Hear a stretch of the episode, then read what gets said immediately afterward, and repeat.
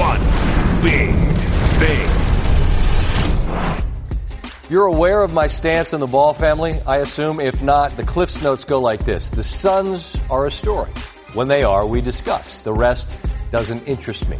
LaMelo Ball announcing he will play professionally in Australia next year in the NBL is an interesting development. I've got to be honest and admit that I'm guilty of viewing him through a lens that discounts him, which doesn't feel very adult of me. But I remember the night I heard some kid at Chino Hills scored 92 in a game, then I saw the video. Oh, he's a 130 pound high school sophomore who cherry picks, doesn't guard anyone, and shoots 40 footers like they're a good idea. Okay, great. Then he stopped playing high school ball entirely to go to Lithuania in part to sell the family shoe brand, and the whole thing felt kind of sad. But hey, he's got a lot of Instagram followers. Also, he's growing, as kids do. He has game. Enough that first round is mentioned as a very real possibility.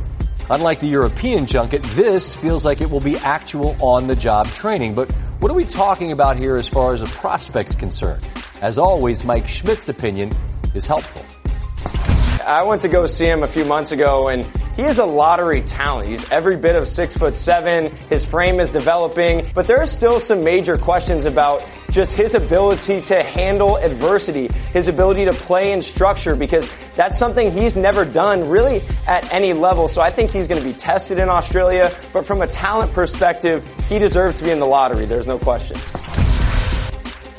Lotto level talent. But because of the sideshow that comes with this, because there's been so little structure that he's ever had to play in, I don't know how any accurate assessment could be made at this stage of what the market for his services is going to look like. Who knows if he'll even last the year in the NBL?